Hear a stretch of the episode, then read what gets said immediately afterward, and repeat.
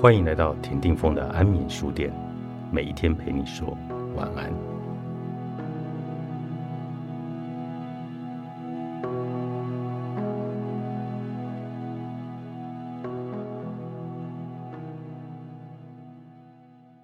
爱有时意味着拒绝。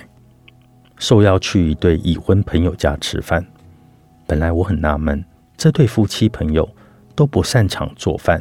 平时也不怎么开火，怎么会邀请我去家里吃饭呢？后来得知，原来朋友的妈妈这段时间刚好在他家小住。热情好客的伯母得知家中有客人要来，早早就去市场买菜，待我中午到朋友家，满满一桌子的菜已经准备齐全。闻着菜香，我一边赞美伯母的厨艺，一边帮忙端菜上桌。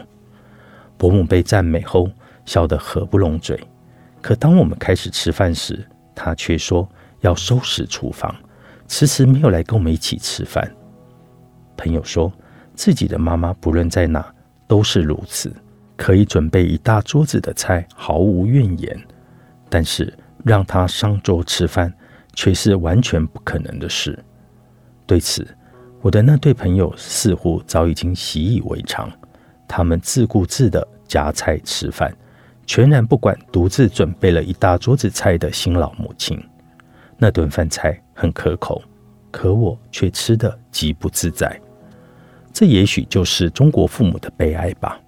他们把自己的全部付出给了孩子，得到的却是孩子把这种付出当作理所当然，丝毫没有对父母的感恩之心。反过来。在父母这一辈的传统观念里，他们耻于享受，更不敢享受，一定要让自己很累很苦，才感觉到有付出。一开始，他们故意忽略自己的需求，慢慢的，他们就会忘记满足自己的需求，而彻底失去了自我感。我真想告诉那位伯母，停止付出吧，拒绝无休止的付出。您需要好好的爱自己。已经在为孩子、伴侣、家庭付出了几十年，是时候让自己休息享受了。在亲密关系中也是如此。如果只是亲密关系中的一方一昧的付出，这种付出要么会变得很廉价，要么会给伴侣带来无形的压力。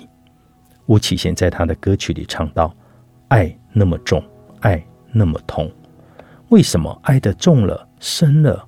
人反而会觉得痛呢，因为爱的越重越深，对方越会觉得你的爱不重要。心理学上的德西效应就是这个道理。也就是说，在所有关系里，单方面一昧的付出，不但得不到预期的回报，还会让对方感到理所应当。而杀死大多数婚姻的匕首，就是所谓的理所应当。一方掏心掏肺的付出，不计任何的代价，也不求任何的回报；另一方则是视若无睹，甚至冷漠相对，丝毫不关心对方的辛苦与不易。如此失衡的亲密关系，注定不会走得长远。武志红在他的《巨婴国》里一书提到，伴侣关系的根本逻辑是亲密，亲密，亲密只能透过真实和敞开来达到。而付出却没有这个效果，相反的，因为你不断的付出会给对方造成内疚感，结果导致对方更加想远离你。每一个人都有获取幸福的能力，完全不必靠一昧的付出和忍让来从别人那里取得幸福。在我看来，这种一昧的付出的爱，本质上是一种依赖，是一种被动的爱。这样的爱充满了委屈和牺牲。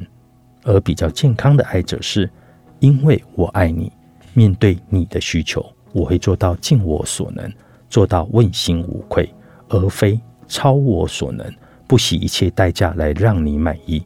因为我也爱自己。爱有时意味着拒绝，面对对方的需求，如果很难做到或超出了自己的能力范围，你完全可以跟对方沟通，拒绝对方，而不敢拒绝。本质上是一种不自爱，是看不起自己。不敢拒绝的人，不相信自己的拒绝并不影响自己被爱。不相信自己除了为对方付出一切外，还有很多闪光点。要知道，你已经满足对方很多需求了。一次拒绝并不影响对方爱你，反而会让他察觉到你也会累，也需要被满足。如果你习惯了一昧的付出，不知道该怎么拒绝对方的要求，那么不妨从小事做起，尝试坚定的表达自己的需求和想法，比如。面对对方的要求，你可以告诉他：“我没有时间和精力做，我很累，我不想做，或者我做不到。”这样的拒绝并不意味着你不尊重对方的需求，也不意味着你不愿意为你们的关系付出妥协，而意味着你是在爱自己、尊重自己的基础上爱对方、尊重对方。你们的关系并不会因为你的一次拒绝而濒临结束。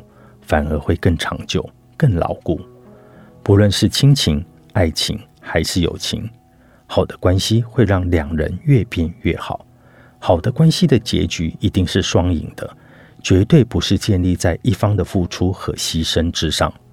如果在一段关系中需要你没有尊严、无休止的付出，那么这段关系多半是有问题的。